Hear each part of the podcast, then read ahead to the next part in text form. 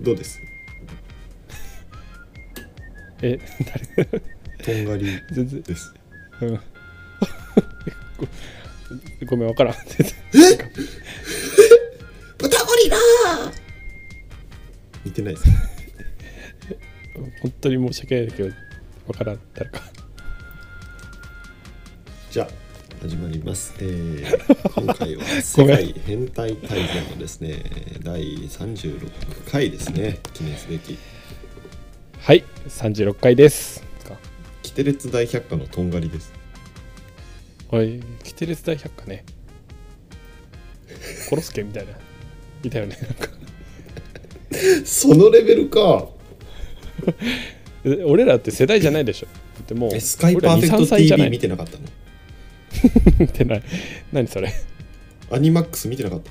あーえアニマックスなんかえ見てなかったの永遠ドラゴンボールをやってるアニマックス見てなかったなんかさおばあちゃんちとか行ったらなんか見てたりしたかもなんでおばあちゃんスカパー契約してんのアニマックスいやわかんない契約させられたのかわかんないけどずっと契約させられてんなそれ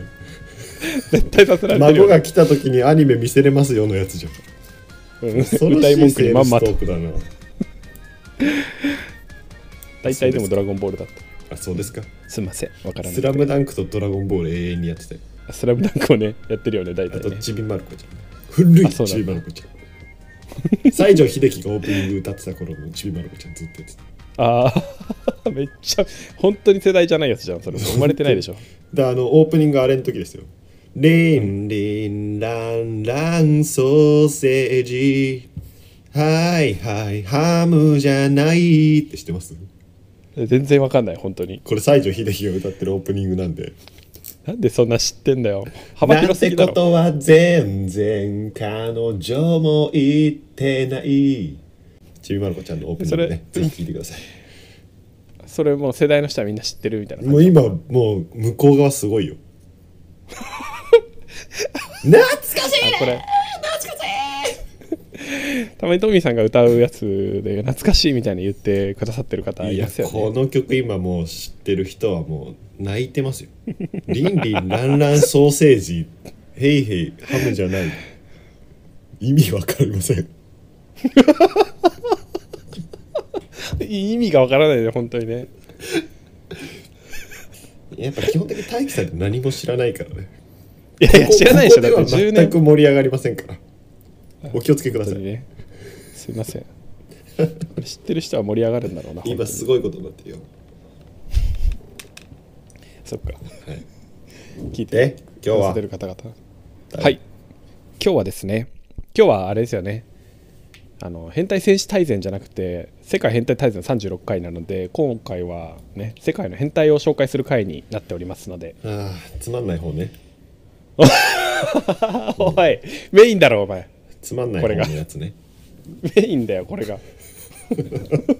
もうこれなくしたらもう分かんないのよ何が何だかつまらん方のやつかお前だけはそれ言うなよ外れ回ね外れ会って2分の1で来始ま前にる外れ回ねふざけんなお前マジでめちゃくちゃなこと言うなお前こっちの方は時間がかかんだよ、こっちはなんか定常的に外れてる感じだよねお前そうお前ひどいね定常的にちょっと面白いとかにしてくれよせめて定常的に地味につまんない方でしょ地味とか言っていやあの変態紹介しなくなったらもう俺らの意義はないのよそっかそうでしょやろうかやりますか今日も変態をね紹介していこううんで今日はねいいですか紹介してうんトミさんはねやる気がないですけど紹介していきたいと思います、えー今日ですけれども第二次世界大戦中のドイツ空軍の軍人ですね軍人について好きだな軍人ってやかっさぱね軍人戦争の人好きすぎません、まあ、いいけど いいでしょいいでしょいいけどさいやこれはでそもろそこれろま小で野ないです洋子よとか紹介しろよ小野陽子そろそろ小野洋子とか紹介しろ小野陽子別に変態じゃないでしょ絶対変態まあね女性の変態ですよねやっぱ結構少ないんで扱っていきたいですけど小野陽子まああのこの人を紹介してほしいっていう方がいらしたら皆さんぜひね教えていただきたいところですよねということで和今日田アはキ子とか軍紹人介しろ和田アキ子とか和田アキ子とか変態ないでしょ別にそん変な態だろなんか結構さ今話題の人とかなんかない誰か和田アキ子だろ和田アキ子話題じゃねえだろもうとっくに「紅白」とかも出させてもらってるし三輪さんとか紹介しろ美輪さんはトミー美輪さん好きすぎるけどうんあんま変態じゃなかったなんか調べれば調べるほどなんかそんななかったまともな人だったもう至って真面目でまともでど努力してきただけの人だった だけって言うなお前一郎のことをお前努力してきただけって言ってんのと一緒だぞいやそそこまで功績も別になかったし いけ適当だなはい行きたいと思います今日はねハンス・ウルリヒ・ルーデルっていう方についてね紹介したいと思います航空機操縦員になってますんでね本編お楽しみください本編いきますはーい。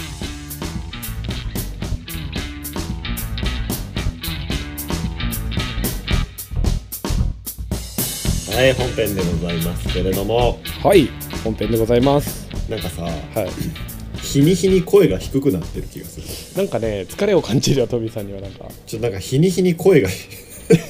通らなくなってなんかさこう店に行った時にはい。店員さんが気づかないガラガラ昔から声通らないタイプだけどうんまあ届かないよね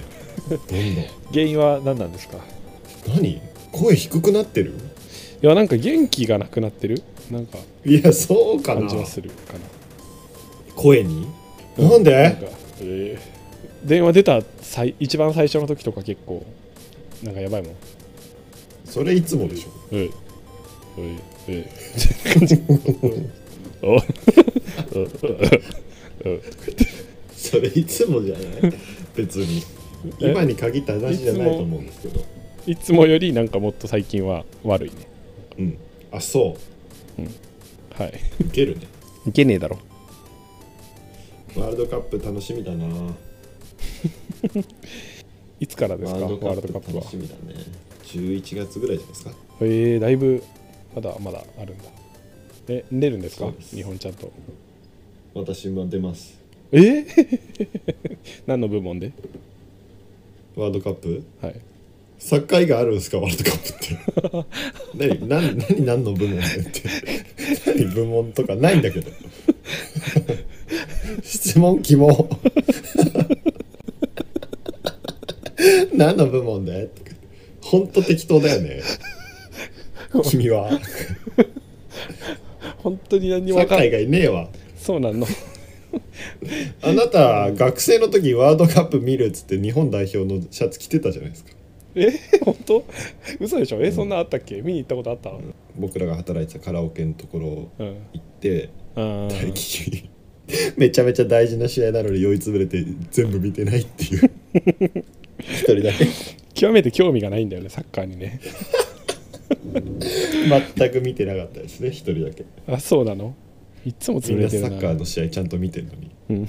一人だけビニール袋持って観戦してましたバカないつもいつものことそういうのってみんなで潰れたりするじゃんせめてうんなんで君だけ潰れてんの往々にしてあったよねそういうことねなんか情けないもうでも、まあこん情けないねまあ、根底にはなんかサッカー見たいみたいなのはなかったんだと思う多分別にそうですか多分そう ですかそうだから潰れるのをちょっとやめようとかなかったんだろうねきっとねはいじゃあね本編に行きたいと思いますよでねこの人はですね、まあ、第二次世界大戦の、まあ、軍人ということで航空機操縦員なんですよねうんで第二次世界大戦の中で最高級一番多くの戦果を残したっていうふうに言われてるんですよねうんはい でまあ航空機っていうことなんですけど まあ別名とかもねあるんでちょっと紹介していきたいと思いますまあドイツなんでねソ連がまあ敵ですよね、まあ、ソ連人民の最大の敵とか言われてたりあとスツーカっていうねあの航空機乗ってたんですけどスツーカの悪魔とかね空の魔王とかそんな感じで言われてたらしいですねかっこいいねでこの人は、まあ、ルーデルですよねここからルーデルって呼んでいきたいと思いますけど1916年の7月2日生まれなんですよねはいはいでまあ航空機の軍っていう航空機の軍人乗るような軍人っていうことなんですけど、まあ、幼少期のところちょっと話していきたいと思うんですけど8歳の頃にねお母さんからもらったパラシュートのおもちゃで遊んでいるうちに空を飛ぶことに興味を持ってパイロットを目指すっていうことなんですよねうん当初ね、まあ、ただねこの人ねお姉さん家族がお姉さん2人いてもうめっちゃ頭が良くてねすごい進進学校っていうか大学もすごいねお金のかかるところに行ったっていうのもあってこの子をねこのルーデルを航空機とかを乗るような、ね、学校に通わせることができなかったんですって当初。はいまあ、ただね戦争の準備するっていうことでドイツがね1936年の12月に士官候補生としてねこの空軍学校をこう設立するわけなんですけど、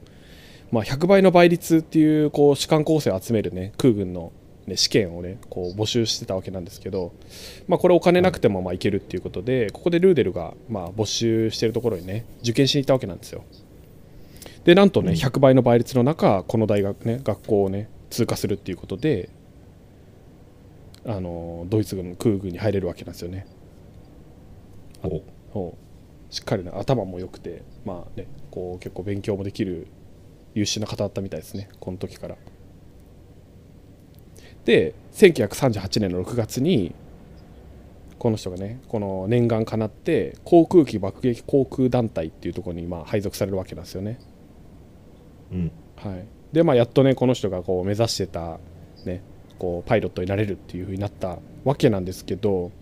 ただねこの人なんかめっちゃ、まあ、結構上に立てつくっていうか、まあ、癖もまあまあある人だったらしくて左遷されるわけなんですよねはいそうそうそうそうそうで長距離偵察飛行隊っていう、まあ、偵察する第一線の部隊とかじゃないところね普通科っていうさっきのなんかあの戦闘機に乗る部隊じゃないところに配配属されたりもしてしてたっていう感じなんですけどでその後に第二次世界大戦が始まってるわけなんですよねだから1939年か、第二次世界大戦が始まったのがでポーランド侵攻とかさフランス侵略とかそんな感じで、まあ、ドイツがこうガーッとこう活躍してる時にはまだ軍あの第一線でこう戦闘機に乗って活躍してる部隊ではなかったっていう感じなんですよね軍人ではあったけど、うんはいそうなんですよねでただその後にねあのやっとこの人はね1941年に航空機の爆撃隊員として第一線の部隊にやっと配属されるって戦争が始まった後ねおそうそうそうそうそうでやっとこうこの人がねこう念願かなって本当にこう自分がやりたいことができるっていう風になったのが戦争始まった後の話っていうことなんですけどなんとですねこの人1941年で配属されてもうすぐのことなんですけどもう1ヶ月後にはねもうめちゃめちゃこの戦闘機の部隊に編成されてもう超大きいこう戦果をどんどん上げていくわけなんですよねたった1ヶ月ちょっとぐらいで。うんはい、でなんとねこの人はあのパイロットになってすぐに一級鉄十字賞って言ってめちゃめちゃべ名誉のある賞をね速攻で受賞するっていう感じなんですよねおはいでもうね瞬く間にたくさんの戦果を上げていくわけなんですけどそこら辺をねちょっと紹介していきたいと思いますで戦果の記録ですけど戦車519両破壊装甲車またトラック800台以上で火砲これ大砲みたいなやつですよね大砲1人ですよこれ全部記録されてる公式の記録で150門以上で装甲列車4車4両ですねで戦艦1隻共同駆逐艦1隻駆逐艦1隻もう超このでっかい大きなね駆逐艦とかも1人で破壊してるわけなんですよねで上陸用船艇も70隻以上ってで航空機9機以上っていう感じですごい戦果を上げてるわけなんですよ1人でうん 結構すごいとなん思いかますそんなやついっぱいいるのよ世界編の 中にいやでもこれは第二次世界大戦で最大の戦果を上げてる人ですからねしかもねこの人はそうねなんだそうなんですよめちゃめちゃ同僚思いって負いけうかてるじゃないですかだってドイツまあね、まあ、逆にこんなにすごい人がいたとしても負けるっていう、ねまあ、戦争、まあ、規模がすごく大きいからそういうこともあると思うんですけどすごいんですよだってあれ見ました「トップガン」の見ましたとみさん映画まだ見てないですあそうですかもう主人公のマーヴェリックもねめっちゃすごい乗組員なんですけどそれでもね2期とかですよ3期とかあそうなんだそうですよそういう比較がないと分からんの よそういう比較があっていや初めて凄さが分かるのよ、まあでもねすごいっていうことですよつまりなのに3期えとトかッねプガン」ってはいあれじゃん、あのトム・クルーズがやってるそうそうそうめちゃめちゃ優秀なうん機関学校のトップの出身のやつの戦果が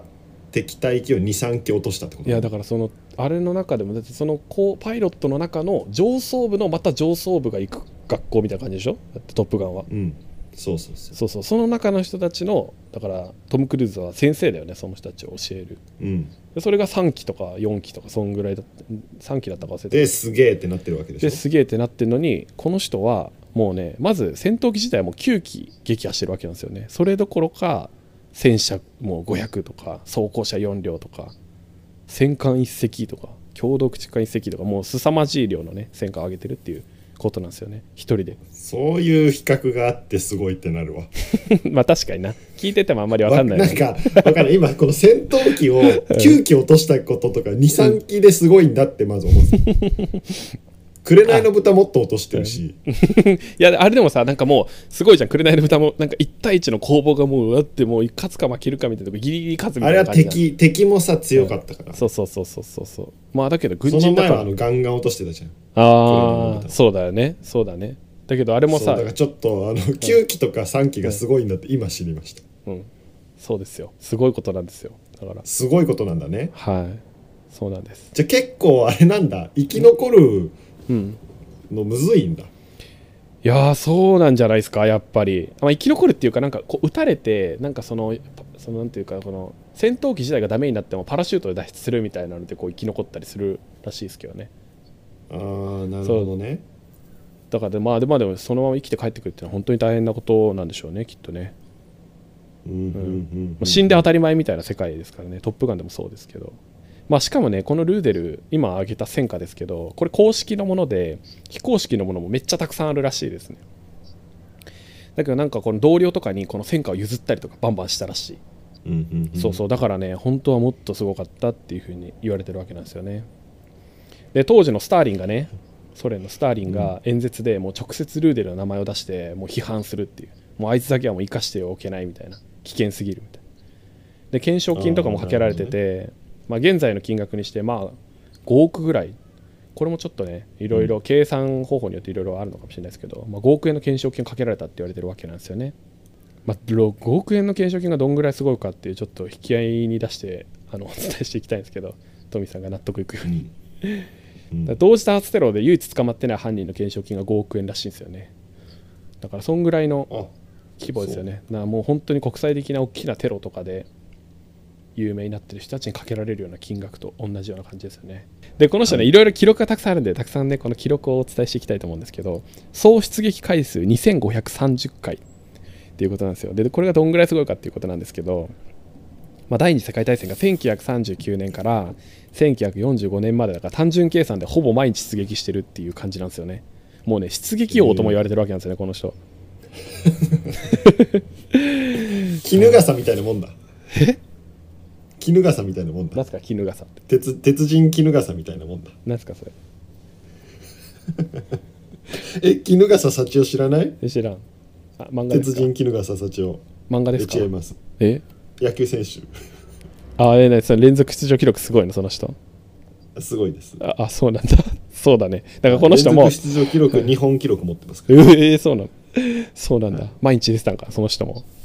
ら毎日出てましでもこの人はね休みもあったからね1日2回出てる日もあったらしいですよ半端じゃないですよねうんルーデルねだから途中でまあ撃墜されたりもするわけなんですよねさっき言ったように撃墜されて負傷されてあ負傷するわけなんですよねがっつりで、はいはいはいで病その度にまあ病院に行くわけなんですけどその病院から抜け出して出撃するっていうで今日、ね、で今日はもう後方勤務になっててまあこう第一線でこう出ていくような、ね、あのパイロットに乗っていくようなところじゃないに任務とか勤務もあるわけなんですけどでも書類を偽装して出撃するっていう自分でねもう完全にうんアディクトじゃないですか もうねもう出撃したくて出撃したくてしょうがないんですよねもうもう依存してるわけなんですよ、ね、完全にもう依存だよねそうなんですよねマラソンみたいなもんだもう脳汁出てるのかもしれないね出撃におーアディクトとか言ってよく知ってるでなんか、まあ、出撃されて撃ち落とされるわけなんですけど基地まで歩いて帰ってすぐ出撃するっていううん、 半端ないですよねでもねある日まあ事件みたいなあそうなっそうそうそうそうである日事件みたいなのもありましてですね、まあ、撃ち落とされた時に、まあ、ついにこう足をねこう吹っ飛ばされてしまうわけなんですよ、まあ、それで病院に行くわけなんですけど病院で、まあ、義足をつけてまた脱出して病院を脱出して出撃するっていうそんなさ勝手にさ出撃できるいや結構ねこの人はねなんかどうなんですかね結構その裁量の幅が広かったのか分かんないですけど結構自由にいろいろやってますこのちょうど紹介していきたいと思うんですけどそうそうなんですよね。で、まあ、もうヒトラーですよね。独裁者のヒトラーはもう、もう、もう本当に出撃しないでくれみたいな。お前みたいな人がいなくなったら困るからみたいな。もうこんな大事な、もう賞とかもこの時点で、さっきのね、あの、賞以外にも、もうめちゃめちゃもうありったけのもうあるやつもう全部受賞するぐらいの勢いでどんどんこう受賞してるわけなんですよ、こいつはね。で、ヒトラーにとっても大事な人物だから、もう飛行しないでよっていうふうに言うわけなんですけど、もうさすがにヒトラー様が言うならっていうので、まあ、そこでね、返事をするわけなんですよ、しませんっていう感じで。うんはい、だけど、こっそり出撃を繰り返して、飛行禁止期間に誰がやったかわからない戦果が急増して、無断出撃がバレるっていう、 結局行っちゃって結局ちょっとね、依存してるから言っちゃってるんですよね。 すごいですよね。なるほどねはい、でこの人他にも記録がありまして非撃墜回数いわゆるこう撃墜された数ですよねした数じゃなくて自分が撃墜された数がうんなんと30回っていう世界1位なんですよね 撃墜された王でもあるそうそうそうそうそうそうそうなんですよ30回生き残ってんだね撃墜されてもすごいですよねそれもすごいですね、まあ、足は1本なくなってるわけなんですけどね足一本で済むんだね本当だよねだからもしかしたらなんかあれなんじゃないですかうまくこう避けたりしたりしてるのかもしれないですねわかんないですけど あーじゃあちょっと羽やられたから一旦降りますみたいなでそうあるかもしれないもしかしたらいやだけどさもう「スター・ウォーズ」みたいにさピューンって言ってバーンみたいな爆発する感じではなさそうなんかちょっとこうエンジンに当たんなきゃそうじゃないってことでしょ多分そうそうそう多分で途中でなるほどねパラシュートで脱出みたいなのが結構ね「トップガン」でも結構ありましたよそんなシーンが一発でもう 100, 100死ぬみトたいなッ感プじガンで見てよかったねあんたねトップガンね皆さんマジでおすすめですよ本当に超面白かった久しぶりにあんな面白い映画見たらまあいいんですよそれはねでねもうねヒトラーもねもうルーデルの目を見ると何も言えなくなるっていう風に言ってるわけなんですよねもうんうそうそうそうそのぐらいの人物だったっていうわけなんですけどであとはね、まあ、ヒトラーのまあ右腕みたいな感じですよね元帥って言われてるようなね、まあ、海軍の中では元帥って言われてるような立場の人でシェルナーっていう人がいたわけなんですけど、戦国ねお戦国だね元帥だからワンピースで言ったらもうね、まあ、海軍の一番上みたいな感じですよねでルーデルは一人で一個師団の価値があるっていうふうに言ってるわけなんですよね、えー師団一師個団分は小隊小隊だねだからなんか旅団とか団とかよりも大きくて、まあ、軍団とか軍よりは小さいっていう規模なんですけど、まあ、人員としては、まあ、国とか時代背景によるっていう感じなんですけど6000から2万人ぐらいが一つの師団って言われてるわけなんですけど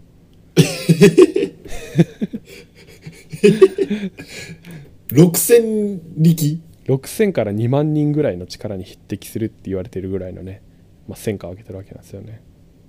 えーうん、そうなんですすごいじゃないですかすごいですよね。でもうね上げる賞がねいよいよなくなるわけなんですよねもう全ての賞を受賞したわけなんで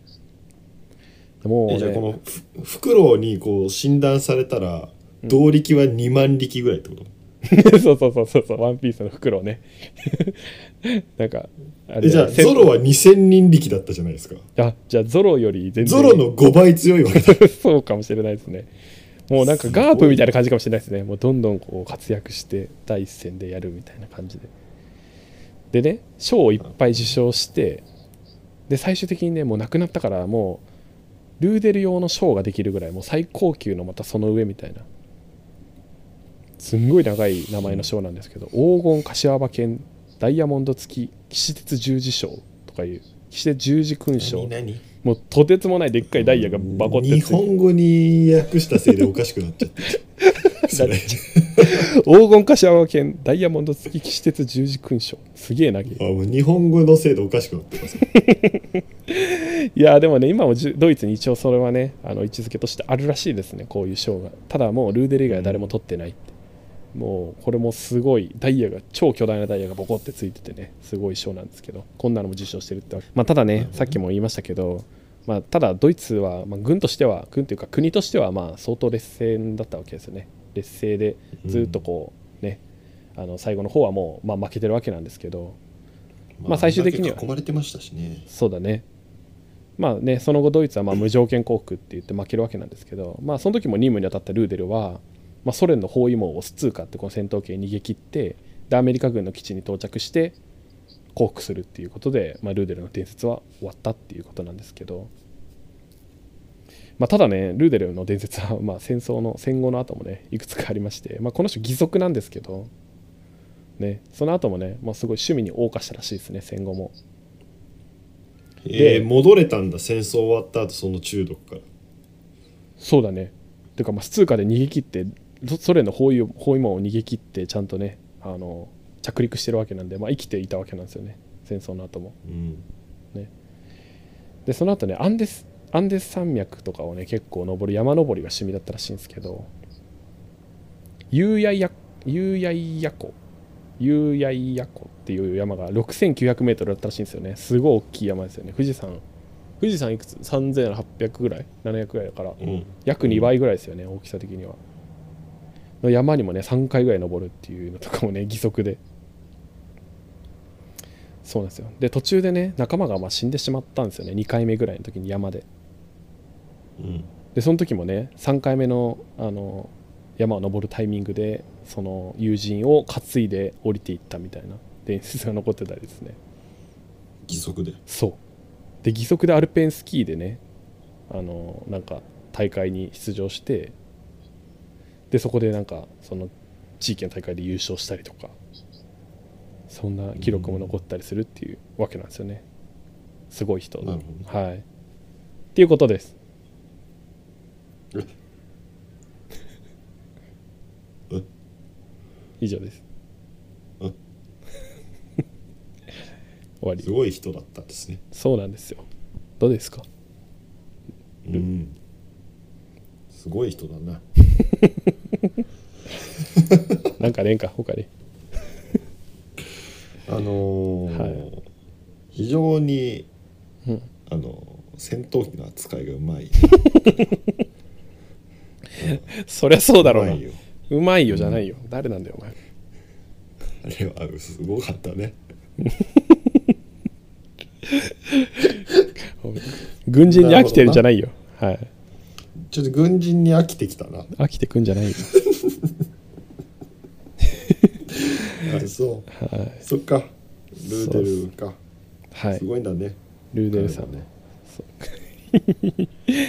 そういうことですよそっかじゃああのーもしうん第三次世界大戦が起きたとして、うんあなたは何担当しますんあれ私ですか歩兵歩兵か前は この時代に歩兵ないのよそんな人の無駄遣いしないのそんな歩兵あるだろあんのあるよ歩兵はないでしょあるよないでしょ歩いて基本歩兵だろえなんか乗るでしょ戦車とかなんかいやいやあるよえそんな肉弾基戦み本たいなのあん歩の兵だよえあるよあんの基本歩兵歩兵だよまあでもウクライナ戦争とかでもなんかちょこちょこちょこ歩いてる感じするななんかあれ歩兵か基本歩兵だろあそうなんだだってさ取りこぼしをさうん歩兵がやっぱ片付けていかないとあなるほどねめっちゃ末端の舞台だなぽいなでもなトミーはどこですか、私はい 私は減衰ですよ何もしてないのに 何もしてないのにゲームするの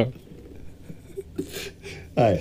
はいじゃないで しょ減衰中野区の減衰ですよなんだその小国の小国じゃあ中野区で元帥やりますから中野区の減衰なんだどこが一番強いだろうね23区が製造したらまあ、い一番弱いとは言わないけどワースト3位ぐらいに中野区は入ってるでしょ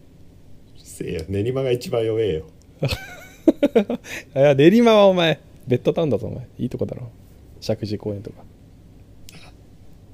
ベッドタウンだからだよ戦闘能力なし練馬には負けねえから 負けない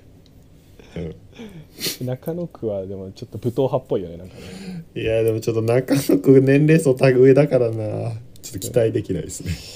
港区とか絶対強いもんね世田谷港区は強くないよ強いでしょじゃあどこが一番強いんですか港区なんかあのタワマンのあの下の方ビルバーンで終わりだよ集中してるそこに集合あいつは集合してるから集合してるからね狭いから、ね、集合してるからしあの基礎やってバーンだよあんな基礎やってバーンじゃねあんなビルビルで人いっぱいいんだからさえよ、あんなの格好の的だようん、なるほどね基礎でバンだよ基礎でバーン一番弱いんじゃない港区が港区一番弱いでしょそっか一番ねやっぱ強いのは、あの葛飾とか葛飾なんで亮さんいるしりょうさんいないでしょょう板さんい橋る区からとかも強いじゃないですかなんか移民埼玉県民からの移民が来てるんじゃないですかなんかたくさん埼玉県民が強いかどうかの話になってくるよそうなってくるとえなんかちょっと強そうじゃないですか新座の人とかいる新座とかめっちゃ強そ新座めっちゃう強いでめっしょちゃ所沢新座とかめっちゃ悪そうまあでも葛飾は亮さんいるからりょうさんは一師団一個師団ぐらいの価値ありそうだ ねあるよ多分2万動力ぐらいあるよ2万通力がありそう確かにねあるよ亮さんあのギャグ漫画のキャラクターって絶対に負けないから確かにね凄まじい活躍しそうだよねなんかねそうだよはいじゃあ、はいそんな感じでそうですね戦争はもうあのしばらくやめてくださ い軍人軍人チャンネルじゃねえんだよ軍人でしょ変態といえば軍人チャンネルじゃねえんだわ助けてくれ誰か変態教えてちょ次回小野陽子ね小野陽子はもう絶対つまらんお前よ人生よりはおもろいわおい俺と一緒にすなそりゃそうだろ 小野陽子よりおもろい人生送っとんかお前は食ってんのかじゃあだから小野陽子紹介しろっつってんね小野陽子ね小野陽子調べてみますかわはいちょっと調べてくださいかりました日本人でさあんなにさ世界的大スターとさ結婚した人っていますかすごいですよねなんでなんでデビスカルノぐらいでしょ誰それデビスカルノか小野陽子ぐらいでしょ誰それ日本人そいつえデヴィ夫人あですよあデヴィ夫人ねデヴィ夫人も確かにすごいですよねなんか一つの国の大統領と結婚しますもんねそうですよ確かにねデヴィ夫人ねでもね変態って結構ねやっぱ難しいですよね意外とね ここにここに来て加納姉妹とかいいんじゃ加納姉妹ね俺実は調べてるんですよ言わないでくださいよねないあそうなんですそうなんですよそうですか加納姉妹だけどもうね情報が少なすぎる